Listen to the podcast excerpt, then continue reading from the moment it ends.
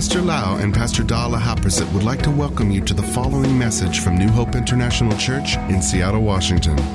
Here is Pastor Lau's anointed teaching that will change your life with love, hope, and peace in Jesus Christ.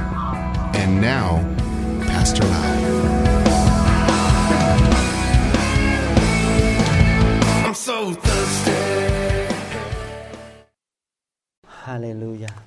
Thank you, Lord, that we can have this room for meeting. Thank you, Lord, that we have brothers and sisters in a church that we can serve together.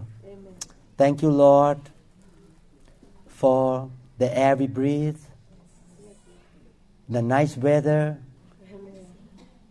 Even though the broadcast say that we're going to have rain today, but you, Lord, stop the rain so we can travel. Thank you, Lord, for all the good things that you have given to our life. Father, we believe that you are the living God. We believe, Lord, that we did not come from monkey. We came from you. We were created by you. We have the image of God. No one in this room looked like an ape at all. An ape cannot make good Filipino food or chayo or pho or steak. But you gave us, Lord, ability to make airplane, car, computer, and musical instrument. Lord, we want to honor you because you are the owner of our soul, our spirit, Lord. We believe, Father, that you love us so much. You care for us. You, Lord, have the best plan for our life, Father. We come today in this meeting by faith. We are not here just to follow or going through the religious ceremony. This is not religion, Father. This is the relationship. We have relationship with you. We have faith in you and we love you, Father. We thank you so much for telling us the good news, showing us the truth, because the truth shall set us free. We thank you, Father. We believe and we trust you, Lord. In Jesus' mighty name, amen. Thank you, Lord Jesus. How many people were blessed this afternoon uh, for the afternoon service? Amen. How many people learned so much this afternoon what Jesus did for you? Wonderful. Praise the Lord. Hallelujah. I have been walking with the Lord for 38 years now. And the longer I walk with Him, the more I know that He is so real. He is so good. He's so faithful. He such a great God and He loves us so much. Therefore, I'm excited to see that some of you started to come to know God, walk with God, and learn about Him and walk with Him. Amen. Remember this one day we all will leave this world. One day we will not be here. All of us, one day, can be gone out of this world. And we cannot take even one penny with us. We cannot take the car with us or money with us. Our real home is in heaven. This is a temporary place that we live on earth here. Therefore, I want to encourage all of you to have the eternity mentality. Amen. Amen. Don't just live for this world because we're going to be gone one day. And if Jesus does not come back in 100 years, a lot of people in the future will not know us. They will not remember who we are. But what we do for God in heaven will be remembered by Him forever. It will be in His account. So I want you to live for God, not just live for the things of this world. Because I know one day I'm going to be with Him. And we all have limited time on earth. Your rewards in heaven, how your home look like in heaven, gonna be dictated or determined by how you live on earth. One day I was watching the YouTube from pastor in Korea, It's interesting sharing. I believe he spoke the truth in that YouTube. He is a pastor of a big, I think, 10,000 member church. Big church. In Korea, there are many big churches. One day he died and he went to heaven. He met angels and he met Jesus. The angel took him to see his own, own home. And what he saw is that the, his home was not done. Still, like wall and the roof is not done yet.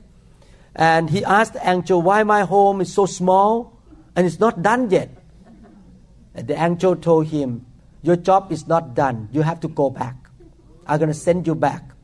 By the way, the angel told him, Whatever you are doing on earth, you are sending the material to build your house up here. And he asked the angel, Why my house so small? And he looked at another place. It's a big building with different rooms, like um, condominium. Some people live in there. And he looked at another place. It's a huge mansion. He asked, Whose mansion is that? And the angel told him the name of a servant of God who was faithful to God all of his life. I don't remember the name. However, the angel told him, the reason you have so little house because while you are in the past year that you serve, you care about your sport car. You care about how much money you make in the ministry. You never care for my people. It's all about a job and income. So you already got your reward on earth your money, your sport car. Don't, don't take me wrong, God is not against having sport car, but the attitude. He repented. Then the angel took him down to hell to see what happened in hell. He saw many preachers down in hell. And he said, What? I know this guy. He's a great preacher in Korea. And the Lord told him, and the angel told him, he was never born again. He just do the preaching as a job. He never know me, never know God. That's why he is not in heaven. He really woke up from his spiritual sleepiness. He came back. He shared this in the YouTube and he repented and he was a changed man. You see, we have to be careful. We cannot just live on earth day by day and think that everything's going to be okay. We need to make sure that we are born again. Amen. We need to make sure we really know Jesus Christ. In Matthew chapter 7, people come to Jesus, he say like this, Oh Lord, Lord, I cast out demon in your name. I heal the sick. And Jesus said, I never knew you. You are evildoers. They, these people never born again in the church, even though they claim the name of Jesus. I just want to make sure you all born again, you really know Him, because we don't know we have tomorrow or not. No one can boast we have tomorrow. No one can boast. We can go out of this world anytime. Your clock is clicking and it's going away. We have only limit time on earth. After we leave this world, it's done the chapter. You cannot come back. You cannot redo it again. Only one time in your life that you're going to live for God. And Pastor Da, we decided we're going to live for Jesus. And we're going to be a sincere minister. We're going to serve God with a pure heart, pure motive, no hidden agenda, nothing else except to glorify Him and to make sure that His people will grow and love Him, and all the glory will go to Him, Amen. not to me. Amen. I want to make sure when I go to heaven, I will not say, oops, oh, I make a big mistake. I don't want that. I want to go to heaven, smile, and be happy and say, God, I have done my best. I run my race. I finish my course, and I have done the best for you. Amen. Amen. God is real. This afternoon, we learn the real gospel of, we call the good news. Sometimes people heard kind of false good news. This afternoon, I uh, a few hours ago, I thought about the work of Jesus Christ in the very unique event at the cross. What happened at the cross? That event really make your life different. Let me read one more time in Philippians chapter 4 verse 19 and my God will meet all your needs according to his glorious riches in Christ Jesus. We learned in the past sermon that Christ Jesus, what he did at the cross, meet all our needs. One time that he died on the cross, he meets our needs, every need in our life, every need, all needs met by God. And we learn that the reason human beings are in trouble, we face a lot of problem, sickness, disease, poverty, broken relationship, drugs, and uh, all kinds of problem in this world, war, fighting, uh, all kind of things, divorce, kids going downhill, going to drugs. All these things happen because man walk away from the way of God, and man does his own way, and because of that, man faced the evil consequences.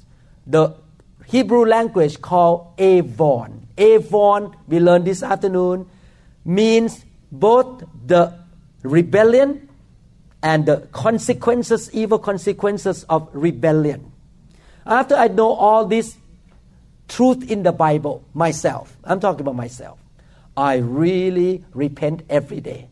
I dare not play game against God. I don't want to sin against God. If I know I do something wrong, I repent right away because I don't want any bad things happen to me, to my wife, to my children and grandchildren. The Bible says clearly that when the dad or the mom walk with God fully, the blessing of Abraham will go down to the thousand generations. But when the parents are goofy, doing wrong things, the curse will go down to the third and fourth generation. Bad things gonna happen. So as a dad, I have the responsibility to pass the godly inheritance, the good things to my children by being a godly man who love God, who fear God, and do the right thing. Amen. Amen. And when people come around me, they will be blessed because the blessing of God is upon me. And definitely that blessing come to me through Jesus Christ by faith. This afternoon we learn about five things that happened at the cross. The exchange at the cross. The unreasonable exchange. Unreasonable because we don't deserve it. Number one, we learn that Jesus was punished or was stricken by God so that we can be forgiven. We learn that Jesus bore our sickness. He was wounded so that we can be healed. I experienced the healing of God so many times. Pastor Da experienced healing of God. People in my church in New Hope experience the healing of God. Many, many of them, all the time. Healing is normal in the church. People come in sick, and after a few weeks, they got healed. And not only that, we learned that He died our death so that we can have eternal life and the super abundant life. There is an exchange Death is a consequence of sin. And so Jesus took our death and he gave us life. Not only that, at the cross, he took our sin so that we can have the righteousness of God. The last thing we learned a while ago, we learned that he became poor at the cross so that we might be rich. Amen. So, as Christians, we can expect to be prosperous, to be rich, to be well to do, and have more than enough. I don't mean that you have to be a millionaire, but you have more than enough, more than what you can eat, more than what you can take, so that you can share with other people.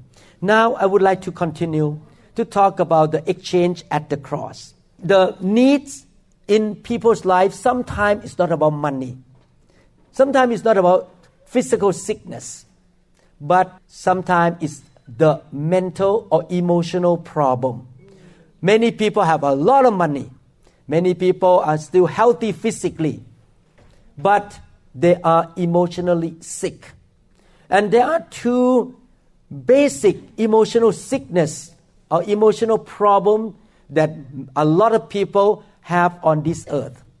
One we call shame another one called rejection, shame.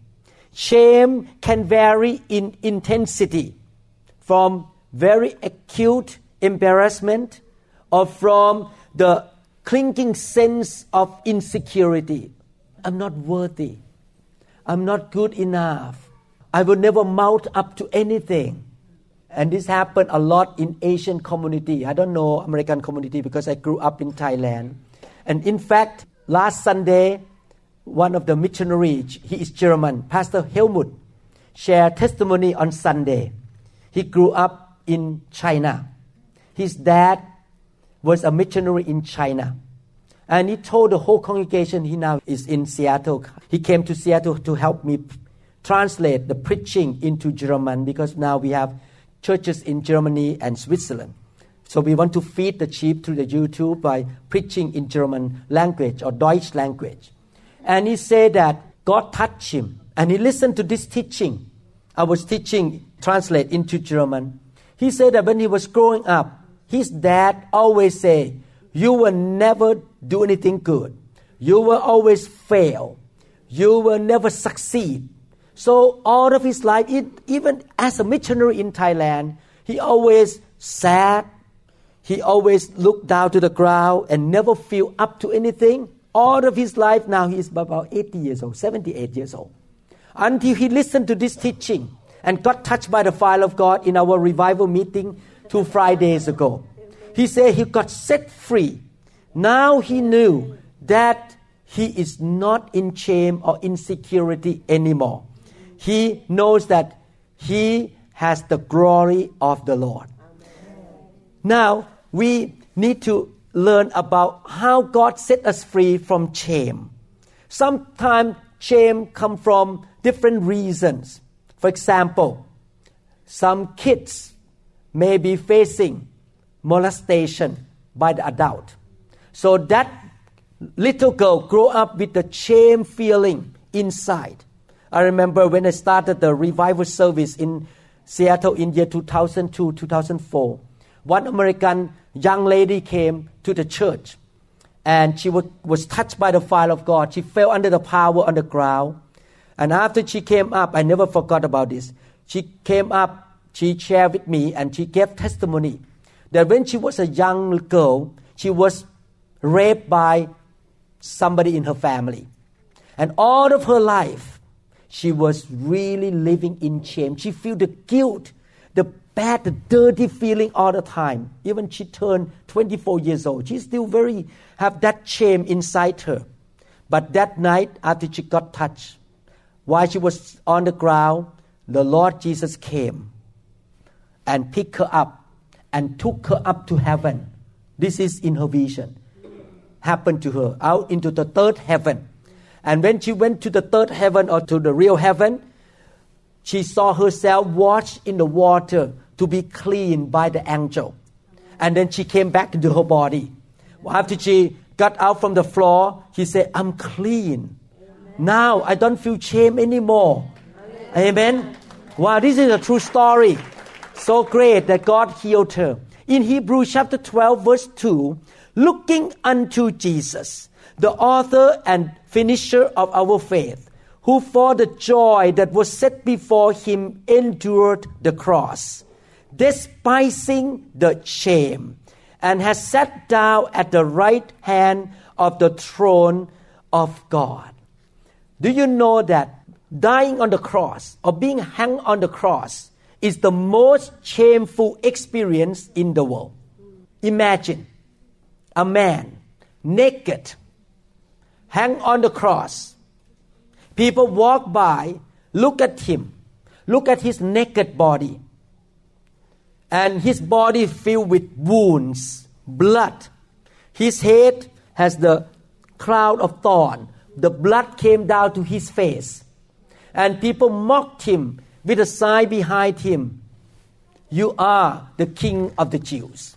And then people laugh at him. Let me read the scripture, you understand what I'm talking about. Matthew 27 35 to 44.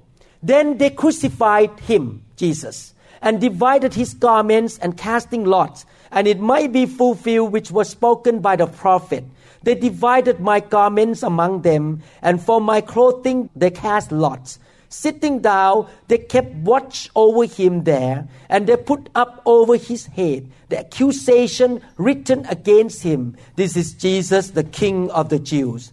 Then two robbers were crucified with him, one on the right, another on the left. So he was crucified with the criminals on both sides. He, he was the Son of God, but he was in a big shame at that moment. And those who passed by blasphemed him, wagging their heads and saying, You who destroyed the temple and built it in three days, save yourself. If you are the Son of God, come down from the cross. They mocked him.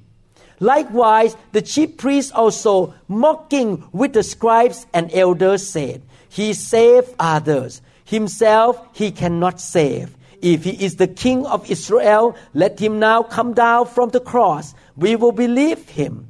He trusted in God. Let him deliver him now if he will have him. For he said, I am the Son of God.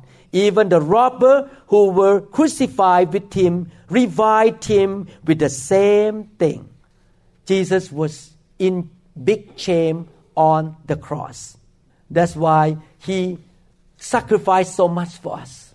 He gave us his life. He was put in shame. Amen.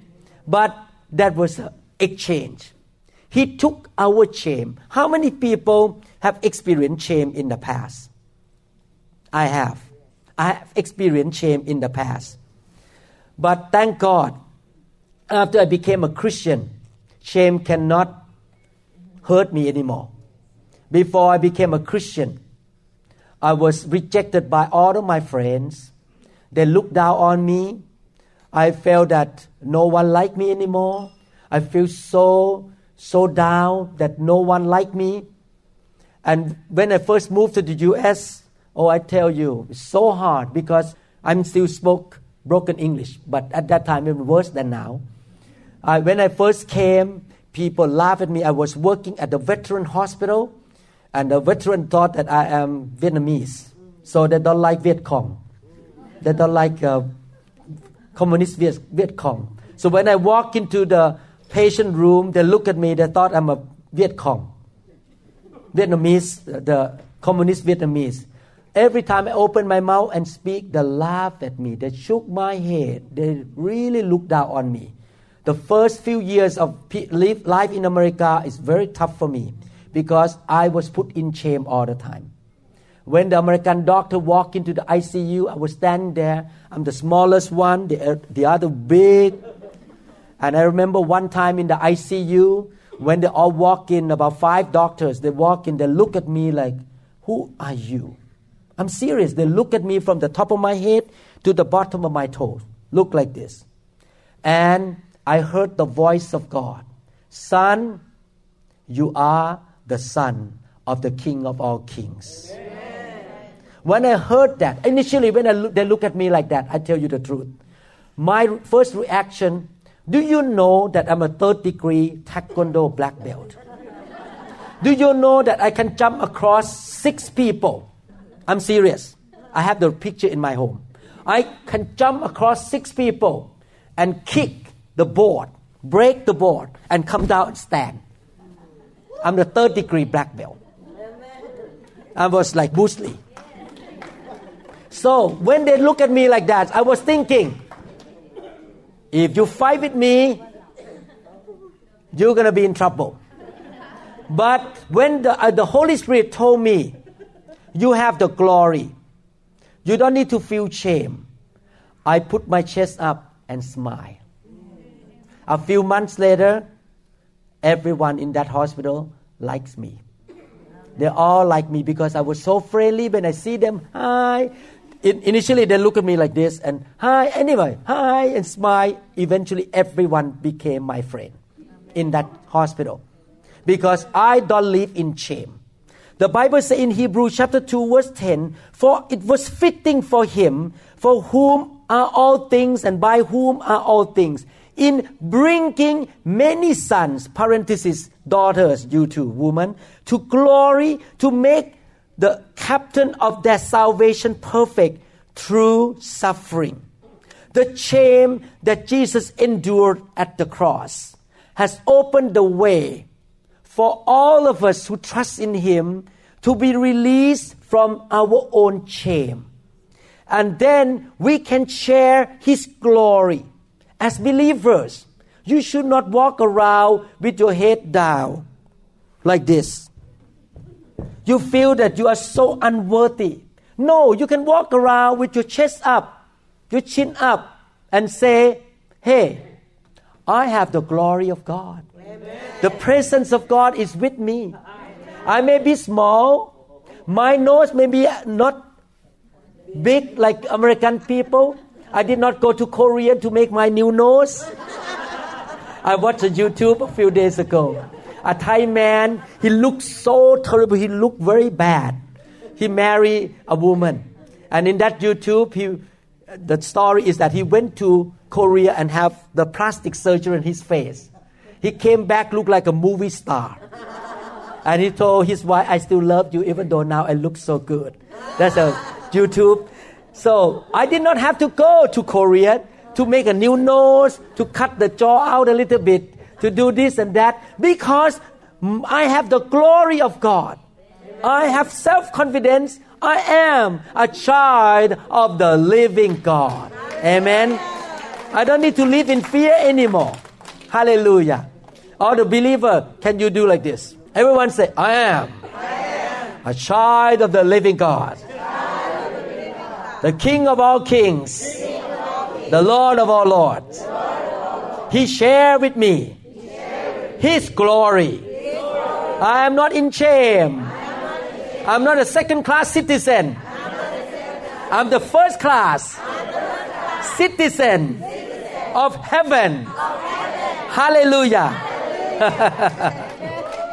Hallelujah. There is another emotional wound that people face around the world. Not only shame, but another one called rejection. Rejection is a big problem on earth. Rejection usually comes from broken relationships or uh, any form of relationship that separate. That happen a lot on earth here such as parents reject a son or a daughter. In the Chinese family, most parents like to have a son. So the parents will treat a son better than a daughter. That's normal. And even happen in my house too. My dad always want to give more money to the son than the daughter because they look down on feminine as a Chinese culture. Or maybe you are not good at school and your parents reject you. Oh, you're a bad student. I want to talk to this son more than you. He is a grade A student. You are just grade B. Rejection. Or some mom who get pregnant and then don't want to have a baby all the time during pregnancy. I don't want this baby, but I don't want to sin against God to do abortion.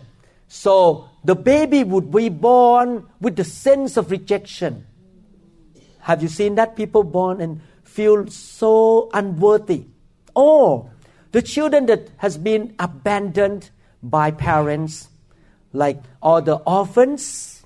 I have been a pastor for 30 years, and I noticed that adults who grow up as, a, as an orphan because of the rejection of the parents tend to have difficulty believing in God and walking with God because that shame and rejection cause difficulty in relationship with anybody, including relationship with God. So they need to be set free from the spirit of rejection. Another kind of rejection is divorce. Maybe the husband goes out and find another woman and say, bye bye, I'm leaving. So the woman feel rejected and vice versa on the other way. The man can feel rejection too if the woman find another man. That's why in Isaiah 54 verse 6, God talk about rejection here about husband and wife. The Bible said the Lord will call uh, you back as if you were a wife deserted and distressed in spirit, a wife who married young only to be rejected, says the Lord. You see, rejection come from divorce, come from broken relationship. And look at what happened to Jesus at the cross. Not only shame. Look at Matthew 27, 46 to and 50.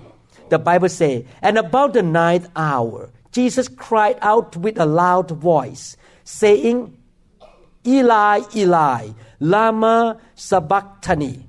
That is, my God, my God, why have you forsaken me? And Jesus cried out again with a loud voice and yielded up his spirit. On the cross, something happened.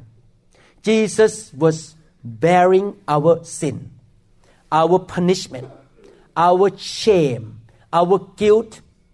All the junks came on him at the cross. At that moment, by the justice of the Father, the Father could not listen to his prayer. Now, when you sin, God will not listen to your prayer. The Father turned his face away from Jesus. The first time in the history, eternal history, Jesus was with the Father all the time for eternity. They created the heavens and the earth together. They were so close together. But at that moment, when Jesus cried out to the Father, the Father did not listen and rejected Jesus and turned his face away. And do you know why Jesus died? Jesus did not die because of the wound on his body, not because he lost blood. Normally, people die on the cross about at the third day, 72 hours. By losing water, the sun burn, you don't drink, so you become dehydrated. And also, the person died because of the bird come and pick your body, and you lose blood, you begin to bleed, and eventually you died at 72 hours. And all the Roman soldiers know that. That's why before the sun set that day, the priest asked the soldier to knock on the legs of Jesus and the two criminals, to knock on the leg so that they would die before Friday 6 p.m. The reason they have to die at 6 p.m. because according to the Jewish law, if a Jewish man got hung on the cross and died on the Sabbath day, the land would be cursed. So they don't want them to die on that Saturday, which is a Sabbath day. So to knock on the leg, what happened scientifically and medically? Think about this. You hang on the cross with a nail on your hand. Your leg is standing on the cross like this. And when your leg got broken, both legs, boom, boom, broke. Your tibia and fibula broke. What happened?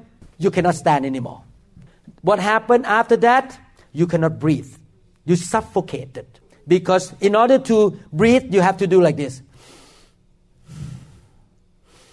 You have to use your leg to push yourself up. Without the leg, your lung collapse. The muscle in the chest cannot breathe anymore. But Jesus died already at 3 p.m. He did not die because of losing blood or dehydration. The Bible says he died because of broken hearted. Why his heart was broken? Because the Father rejected him. In Psalm 69, verse 20, this is a prophecy about Jesus Christ, how he died. Reproach has broken my heart, and I am full of heaviness. I looked for someone to take pity, but there was none. Jesus' heart was broken by the rejection of the Father. He gave up his spirit. So when the soldier came to Jesus, they noticed, wow, why you die at 3 p.m.? This is only six hours. They have to prove that Jesus died. How did they prove? What did they do? They poked the spear into his heart to see what come out. If the heart still beating, it's gonna be blood. But if the heart is not beating, stop beating, it's like a cup. The water that come out gonna be serum or yellow fluid, not the blood. You understand scientific? When you put blood in the cup, after a few minutes, all the red blood cell will go down to the bottom, and the top, all water look yellow because serum. So they prove that he died. He died anyway because they poke into his heart. But the serum come out. They know right away this man already dead. So he died because of broken heart. Do you know what happened at the time Jesus lost his last breath? He died. At that second, the Bible say the veil between the holy place and the holy holy was broken supernaturally from the top down to the bottom. Let me explain to you. you are, some of you are new believers. In the temple of God in that generation, there were two rooms. The holy place is outside, and the holy of holy is inside. Inside the holy of holy, there was a ark of the covenant with the two cherubim on it, and the manna and the Ten Commandments all in that box in the ark of the covenant. In that room, there was the presence of God. The Holy Spirit was in there. No one could enter into that room except the high priest only once a year to pour the blood on the mercy seat of the Ark of the Covenant. Only once a year to forgive the sin of the whole nation once a year. No one could enter that room because of the presence of God there. But at the moment Jesus died, the veil was torn from the top to the bottom, signifying that from now on, we as human can enter into relationship with God ourselves. No more veil, no more broken relationship. We are accepted by God now. Amen. We don't need to go through any priest, any pastor. You can talk to God directly. You are accepted as sons and daughters of God. Amen. You can talk to God directly. Amen. You don't need to come through me. You don't need to go to any priest. Ephesians chapter 1, verses 5 to 6. Having predestined us to adoption as sons by Jesus Christ to himself, according to the good pleasure of his will, to the praise of the glory of his grace, by which he has made us accepted in the belief. Everyone say, accepted. accepted. On the cross, Jesus was put to shame so that we can receive the glory. On the cross, Jesus was rejected. He endured rejection so that we can be accepted. When you believe in Jesus, the Father accepts you as his son and daughter. Now he loved you. You can talk to him anytime. You can ask him. You can fellowship with him. He loved you. The Holy Spirit can come and touch you. There's no more barrier. Amen? Amen. The only barrier is that your own doubt and your own stubbornness. But if you have faith and you ask him, he will come and touch you.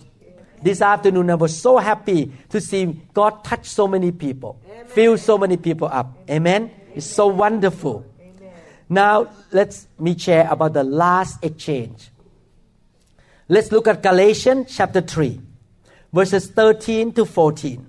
Galatians 3, 13 to 14. Christ has redeemed us from the curse of the law, having become a curse for us.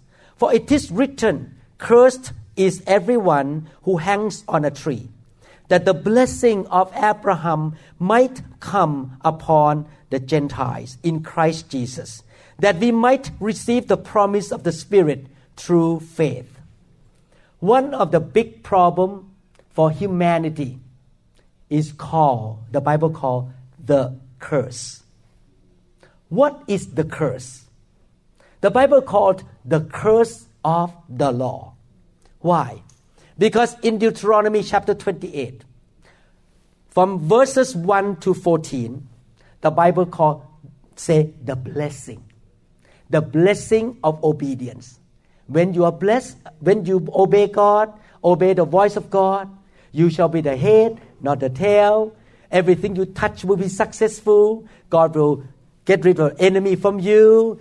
You will have more than enough. Everywhere you go, you shall be blessed. You will be honored by the nations. That is the blessing. But from verse 15 on to 60 something, talking about the curse, the curse of breaking the law. The curse of breaking the law. Deuteronomy 21, verse 23, talking about curse. The Bible says, when a man is hung on the cross, he is cursed. His body shall not remain overnight on the tree, but you shall surely bury him that day. This is talking about Jesus had to come down from the cross that day before Friday evening. So that you do not defy the land which the Lord your God is giving you as an inheritance.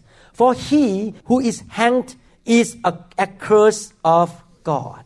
My dear brothers and sisters, Jesus was hung on the cross and he was cursed. He became a curse so that there is an exchange. He was cursed with our curse so that we can receive the blessing that is due to him because he never sinned. He obeyed the Father 1000%.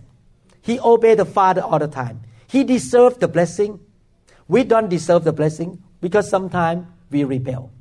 Sometimes we sin. I, I need to tell you, there are two kinds of sin, okay? If you say, I never sin, if you say you never sin, you lie. I sin too. There are two kinds of sin. Some of you say, I never rob a bank, I never kill anybody, I never commit adultery, I never watch pornography. Okay, but you know that there are two kinds of sin. One kind is the sin of, we call transgression or breaking the law of God, such as lie, gossiping, jealousy, stealing, making other people hurt, destroying other people, gossiping, all kind of thing, lying, cheating. How many people never lie in this room? Raise your hand up. How many people never gossip? Raise your hand up. Okay, I want to see a holy man in here. Never sin against God. The second kind of sin is this you refuse to do the right thing. You never rob a bank, you never kill anybody, but if you refuse to help the poor, you refuse to show love to your wife. Sometimes I sin because I was not showing love to my wife enough. I was not sensitive. I hurt her feeling. I sin because when I refuse to do the right thing, I also sin too. So actually, think about this. We all sin. Basically, we all sometimes do bad things and sometimes we refuse to do the right thing. Amen. God tells us to forgive our enemy. And sometimes we don't want to forgive. How many people have a hard time forgiving people? How many people? Me too. I mean, I'm, I'm a human. It's interesting. I share with you a little bit. I already repented. Two weeks ago, I shared with Pastor Da. You know, Da, this is like husband and wife talk. Da, I will never go back to Japan. Never. Even somebody come to tell me, invite me to go to Japan, I will never go back. Because I got hurt by Japanese Christians about six times. But the Bible says 70 by 7. but I'm for me only six times. And you know what happened? And Da looked at me. Hey, hey, hey, hey, you need to repent. You need to repent, and if God really wants you to go to Japan, you have to go. You cannot say no. Because if you say no, I reject to do the right thing, that is sin too. And you know what happened? Two days later, I got an email from Japan. from Okinawa. Pastor, he used to be in my church. Japan is so dry. Christianity is so dry. Pray for us. I read and, mm, yeah, sure. I bow my head and pray, God, please help Japan. But I pray like, hmm. I repented. I'm sorry, God. I still have bad attitude. Anyway, one week later, I got an email from another man. He emailed me and say, Pastor, I saw your YouTube about the fire of God in Japanese. I want the fire. I'm a pastor and a businessman. I run three companies. And he said, I want the file. I want to bring the fire to Japan. And I, oh God, I think Pastor Dark says right. and you know, he's going to show up on the December 31st. He's going to stay in Seattle for six days to receive the file of God. And I know right away, I may need to fly to Japan again. you see, we all sin. I sin too. I was mad Christianity in that country for many years because I got hurt again and again for many times. I forgive and try again. Now, we all sin, therefore, we are really in the condition that we can be cursed. The curse. When you read Deuteronomy chapter 28 from verse 15 on, you can summarize that there are many forms of cursing. I conclude for you. Number one, humiliation. Humiliation. Number two, barrenness and unfruitfulness. Cannot have a baby. Whatever you do, you're not successful. You just never become successful or fruitful in life. Three, mental and physical sickness. Four, family breakdown. Five, poverty. Poverty is a form of curse. Six, defeat. Everything you do, you always get defeat. Seven, oppression. Some people are oppressed all the time, have to take antidepressant, very depressed, cannot smile, cannot laugh, depression. And this is one in Japan. Oppression because of the war and the fighting and killing. People are very depressed in Japan. Committing suicide is highest in that country. Oppression, failure. Whatever business you do, fail, fail, fail. God's disfavor, lack the favor of God. All these things are like a dark cloud over you. You try so hard to do the business, but you fail. You marry and you divorce. And you marry again, divorce again. Marry again, divorce again. You sick and sick and sick all the time. Sickness after sickness. Have to pay the medical bill. One couple in the church in Thailand, before they came into the file of God, the son had to go to emergency room every month. That son has a curse of sickness. Again and again until they came and got touched by the fire. After that, the fire of God came in to the house. The son is healthy now, singing song every day. The curse is broken in that family. Amen.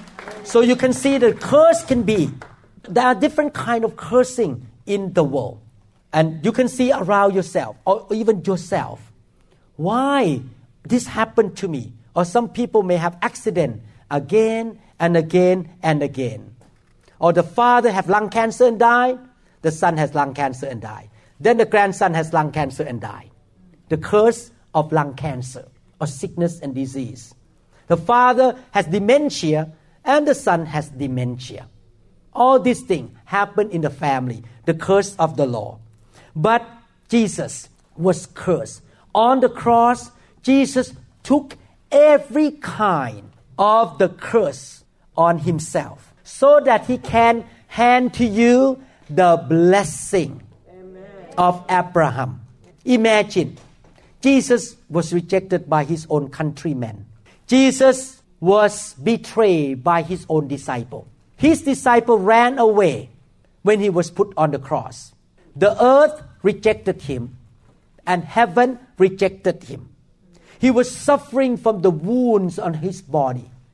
The blood came out of his body. The sun stopped shining for a few hours while he was on the cross. The world was dark at that moment at 9 a.m. to 3 p.m. God rejected him. Amen. Wow, he was cursed on the cross big time. His blood was shed onto the dry ground. People mocked him. He suffered so much. He suffered the curse of humanity so that we can be blessed. Do you love Jesus? Yes. I love Jesus. Yes. He endured all kinds of evil consequences of the punishment for us so that we can live with good life, with finances and blessing and good family. I break the curse in my family line. My family line, my grandfather, my father, all have broken family. Divorce, problem, all kinds of problem. Thank God I and Pastor Da turned to Christ. Now we broke that curse. Amen. I have a good family. Yes. My daughter marry a good man. Two daughters marry very good gentlemen, each one. Our granddaughter, grandson, so blessed. The blessing start in my generation and pass into the thousand generation because the dad believe in Jesus, trust in Jesus, believe the blessing of Abraham come to me, and it's gonna pass on to the thousand generation. I can see the difference between my children and my brother and sister children who don't know God. It's so different. I choose the blessing. Amen. I don't choose the curse. Amen. It's so different. And do you know what Jesus say on the cross? What is the last sentence he say? He say, "It is finished." The word "it is finished" in Greek mean it is completely complete. It is perfectly perfect. In other words, all the needs that you have in your life have been met by His one sacrifice. Done deal. All the needs of humanity, including you and me, are met by the one sacrifice of Jesus Christ. The exchange happened. He took every bad thing out of you, one by one, and He gave you the good thing that is due to him because he never sinned at all. That is the grace of God. Amen. Now, you learn all these things. Actually, these are just six, seven things that I share. I believe there are more than this. The exchange at the cross. Now, we how we're gonna receive this? How we gonna receive the blessing or the exchange that happened at the cross? First of all, I want to say this in reality. Listen carefully. This all exchange doesn't happen in one transaction. Doesn't happen right away with everything one time and everything happened in one day. It happened little by little. The reason because our faith is not there. Our faith is still weak at the beginning. We receive everything by faith. Is that right? Some Christians live on this earth, receive only one transaction until they die. Because they go to the church, they never teach anything more than, oh, God forgive your sin. Oh, you will go to heaven. You don't need to go to hell. You are forgiven. That's it. I never heard anything more than that. So all of their life, they live in poverty, in sickness, in broken relationship, divorce, they just live sufferingly on earth and wait to the day they die and go to heaven. They receive only one transaction. But I don't want my church to be that way. I want my member to know all of them and experience all of them on this planet earth. Amen. All the things that God has for you should be happening to you on this planet earth. We don't want to wait until we go to heaven. But you need to know and you need to receive by faith. Sometimes God will give somebody the first transaction of physical healing. Most people come to God by repenting and receiving forgiveness of sin. The first one where we talk in this series. And then go on to the next. That's what happened to me. I was in a mess before I became a Christian. I was in a mess. Very bad. Then the first thing I received forgiveness of sin in 1987. And after that, I began experience healing, prosperity, healing a broken relationship. The curse just started to go out of my life one by one. I used to have the uh, skin disease since I was young. My parents have eczema, skin disease, itching and dry, and, and that go to my kids too. And a lot of people in my family have eczema and pretty bad eczema all of my life. And my eczema just was healed about four years ago. One by one. Gone now. No eczema. Gone. By the stripe of Jesus Christ. All gone. Now, no eczema at all. Zero. I suffered for many years, but you see, my faith was not there many years ago to have that healing. I need to build my faith to receive the healing from God.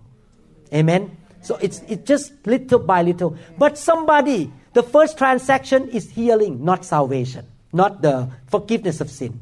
One lady in my church, uh, what is her name? Um, I'm sorry, she's a Thai woman.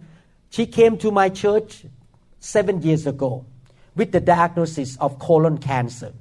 Kun Pao, she came to our, our church as an unbeliever seven, eight years ago with the final stage colon cancer. The doctor said that next month we have to do colostomy, mean pulling the colon out into the skin. She came to the church. We pray for people. She came out to be prayed for. She did not know much because she's not a believer. I prayed for her. She fell under the power. She got totally healed. She went back to the doctor next week. The doctor checked her CT scan, all gone. Amen. And now, eight years later, she's still here on earth working. She's totally healed. After that, she became a Christian. She received the healing by the stripe of Jesus before the forgiveness of sin. So some people may receive the financial deliverance before the forgiveness of sin. Whatever God wants to do. Each one of us have different needs. And He will minister to your need first. But eventually, all these seven things that we learned, this not seven things, eight things, nine things, something like that. Five, six, seven, eight. Eight things we learn today should happen in our life. Every one of them before we go to heaven. And the final perfection that we talk about here will happen when we get to heaven. Amen. All of them will be gone. All the problem. Amen? Amen. Hallelujah. Jesus took our evil consequences. And now the question is, how are we going to receive what Jesus did for us? Definitely, number one, we need to know. Hosea chapter 4, verse 6 say, My people are destroyed due to the lack of knowledge. My job as a pastor, I need to educate you. If you don't know, you don't have. You can only have what you know. That's why Pastor Da always say, honey, you produce teaching in the YouTube faster than what I can hear. In the last two months, I produce seven teachings a week in the YouTube. Seven. Why? Because the Lord stir my heart. Teach my people. Educate my people. They are being destroyed due to the lack of knowledge. They need to know the truth, and the truth shall set them free. Amen. Amen. And once you know the truth, you cannot blame God anymore. God put the teacher like me in the body of Christ to educate people. So your job is to be studious and listen to the word and learn and understand. Amen? So, number one, you need to know the truth. Number two, the barrier of receiving things from God is unforgiving sin. If you live in sin and you don't repent and ask God for forgiveness, that sin will block you from receiving any blessing from God. God still hold on to his universal principle. Sin block the blessing of God. The Bible say in 1 John chapter 1 verse 9, if we confess our sins, he is faithful and just to forgive us our sins and to cleanse us from all unrighteousness. If you want to receive everything that Jesus has done for you, you must have, a, I know that this kind of thing, teaching is rare in the church now because everything is about bless me, bless me, bless me. You don't need to repent, just like entertainment in the church. No, the real Christianity is this you believe in Jesus and you must repent of your sin. Period. That is a truly born again Christian. You cannot see heaven without repentance. Every single day, you examine yourself. You ask the Holy Spirit to show you Am I sinning? Have I lived in sin? Maybe unforgiveness. Maybe cheating God. Maybe lying, gossiping, have a bad attitudes. Maybe rejecting God's calling in your life. Maybe hating somebody. Don't want to see that person's face. You need to repent. You need to say, God, forgive me. I don't want to live in this sin. Because sin will block you from receiving what God has provided for you. Amen? I know this teaching is strong, but I rather tell you the truth because I notice that Christianity today is so diluted, very diluted. Oh, you're fine. God love you always. God will bless you always. Don't worry. You can sin. There is a teaching from Singapore. I don't want to mention what church. The follower of this group of people say, I can kill people on the street and I can do anything and rob the bank, I still go to heaven. And God still love me. That is a teaching. And very popular. 10,000 of people listen to this teaching. Everyone love it. I can do anything and God bless me anyway. It's not true. It's not true. You must repent. I don't want to dilute the gospel. You must accept your fault and say sorry and ask God for forgiveness. Amen? Amen. Hallelujah. Are you happy with me? Yes. You're not mad at me? Okay. Hallelujah. And after you know the truth, you repent of your sin. Number three, you express your faith by saying thanks to God. Have the habit of thanking God every day. You wake up in the morning, thank you, Lord, by your stripes, I am healthy now. Amen. Thank you, Lord, by your sacrifice, I am rich. Thank you, God. Thank you, Lord. By your sacrifice, I am blessed. Amen. Thank you every day. Because thanking God is a sign of faith. Is that right? I have that experience with my daughter. My daughter keep asking me for a purse. What brand is this? Chanel. She keep asking me, Chanel. Can I have Chanel? And it was like, oh, Chanel is $1,000 a piece. No, no, no, no, no. And we went together to London. And in the shopping mall, what is the name of that shopping mall, Pastor Da? What is the shopping mall that we went? Harrods. At that shopping mall, in front of everybody, my daughter kneel on the ground, in front of everybody, and like this on me, on the ground, like this and said, Thank you for Chanel. and that happened in front of the Chanel shop. I'm serious. She like this and go down. So she got one. She thanked me because she believe she gonna get one. And not only that, the story is not done. My wife say, "Wow, it's not fair."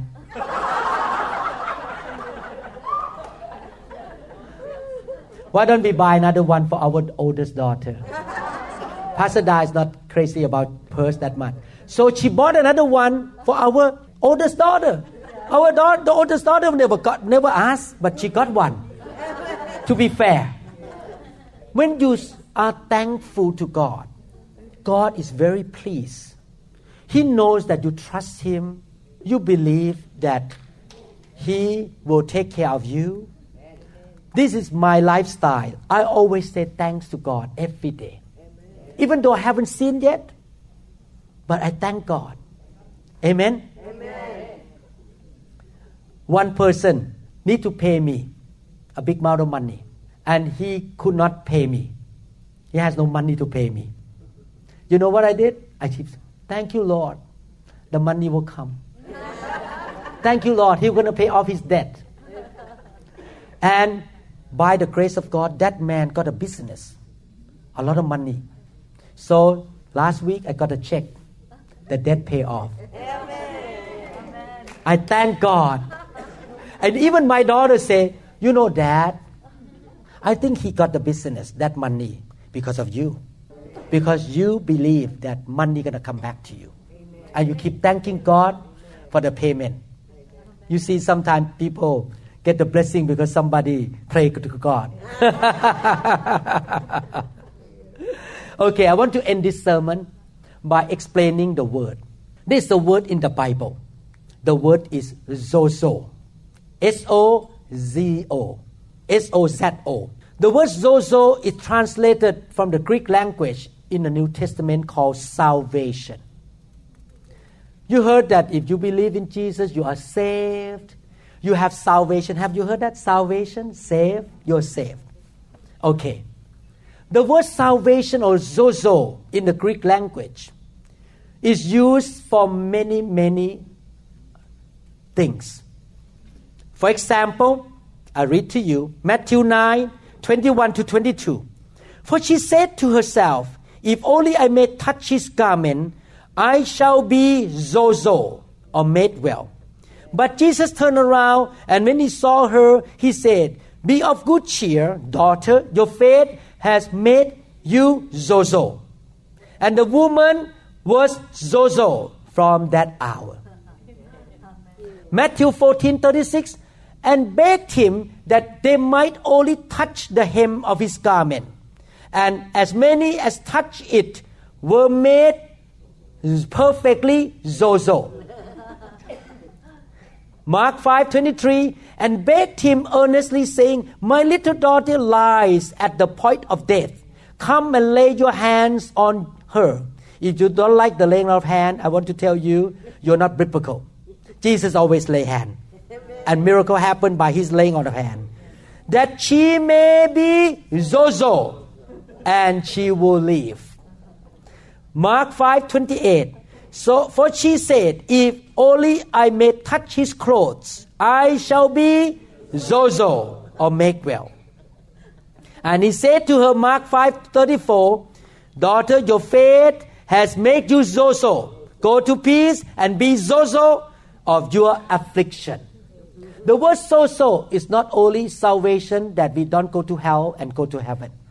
Sozo is used in many scripture of healing, being made well, being delivered, made whole, set free from demons, and even raised from the dead, and cured from incurable disease. I give you example. I have so many scripture. Uh, you're gonna jump to John 11, talking about Lazarus. Lazarus was dead from incurable disease. No one can cure him. And look at John 11, 11 to 12. These things he said, Jesus said. And after that he said to them, Our friend Lazarus sleeps, but I go that I may wake him up. Then his disciples said, Lord, if he sleep, he will sozo. He will get well. He will be raised from the dead and he will be healed from his incurable disease. What I try to tell you right now, what Jesus did on the cross the exchange at the cross is to cover every need in your life. The word salvation, Jesus died for you to save you. The word salvation is not just about forgiveness of sin and you don't go to hell. The word salvation cover everything including your poverty. He saved you from debt and poverty.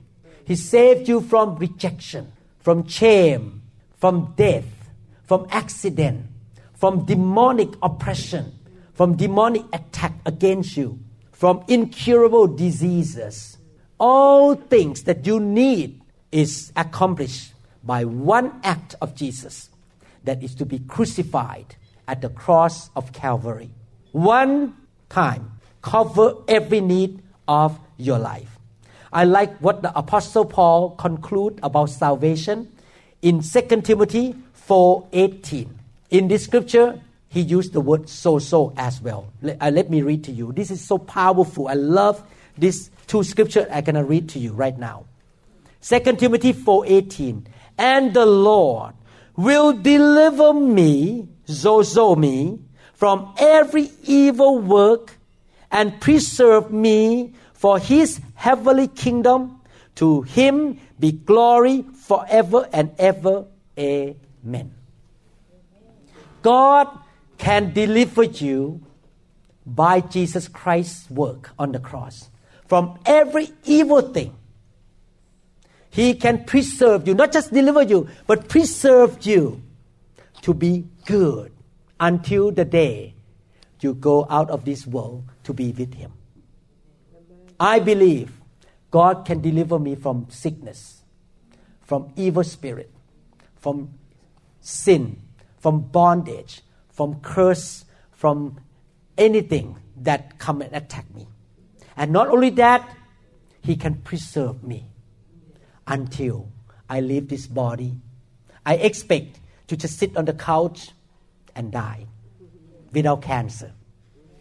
I will die just like that. Just sit, my heart stop beating because I'm old, and I go to heaven. He will preserve me to the last day. Amen. Amen. My dad is 102 years old now. So I expect to live a long life.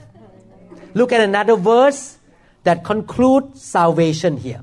1 Thessalonians chapter 5 verse 23.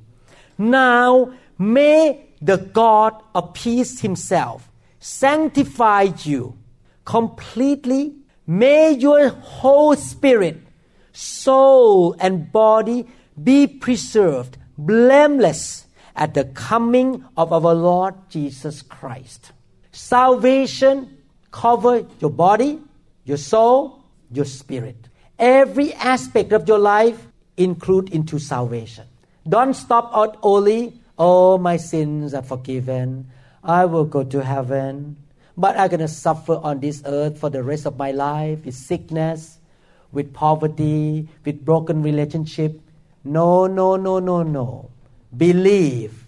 Expand your faith that everything in your life will be preserved, will be set free, will be your needs shall be met by the single event at the cross that Jesus did for you. Amen. How many people believe that? God will help you for everything, and it's done deal. Jesus took the evil on him so that he can offer you the good. Your job is to be thankful, repent of your sin, receive by faith, and keep listening to this teaching again and again and again until you have faith to receive everything that God has offered you. Amen. Amen. Christian life is about faith. One day I was standing in the church and the Lord told talked to me. Do you know, son, that faith is so important? I say, show me. Do you know that when people stand there and worship me and raise their hand, they do it by faith. They never see God, but they believe God is real and God is in heaven. Is that right? Yes. Everything is faith. When the economy went down, I have faith. God going to take care of me. Amen. When I began to have a cold, I have faith. God going to heal me. Everything is about faith. We have faith in what He say.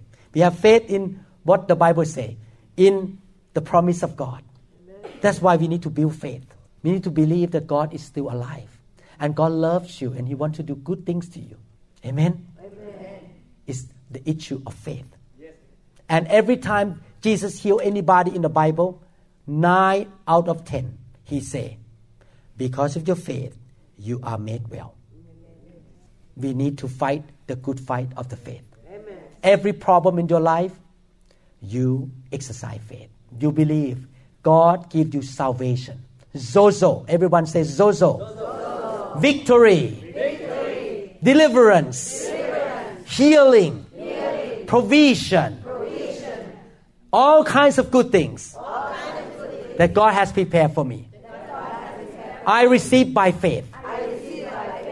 Receive by faith. Hallelujah. Hallelujah. That's why the Bible says faith is more precious than gold. Amen. Amen. You need faith to walk with God. Hallelujah. Thank you, Lord Jesus. Father, thank you so much for teaching us, showing us the scriptures, the salvation the exchange at the cross. We receive from you, Lord. We believe you want us to be healthy, strong, prosperous, fruitful, successful, blessed, so that we can preach the gospel. We can tell people that you are good, you are the good God, and we can bless the nations, Father. Oh Lord, help Christians in this generation to have big faith. Faith that can move the mountains, Lord. We thank you, Father. Thank you, Lord, for teaching us all this truth. From now on, may your Holy Spirit bring remembrance to our spirit. All this truth that we learned in this teaching, Lord. We thank you, Father, in Jesus' mighty name. Amen. Thank you, Lord Jesus. Hallelujah. Sometime I want to encourage you to listen to the teaching again and again because each time you listen, you may get 10%. You listen the second time, you get another 10%. And get deeper and deeper because faith comes by hearing and hearing of the Word of God. I believe with all my heart that the reason I live a healthy life, strong, prosperous today, because I am in the Word all the time. The Word of God, the Bible says, is like a medicine. It heals your body. You are healthy with the Word of God. And when you have faith, you can see great things happen. Amen? want to encourage all of you to always feed yourself with the Word of God. Walk by faith and know the truth of God. Amen. Hallelujah. Thank you, Jesus. We trust that this message is ministered to you. If you would like more information about New Hope International Church or other teaching CDs, please contact us at 206 275 1042. You may also visit our website online at www.newhopeinternationalchurch.com. I'm so thirsty.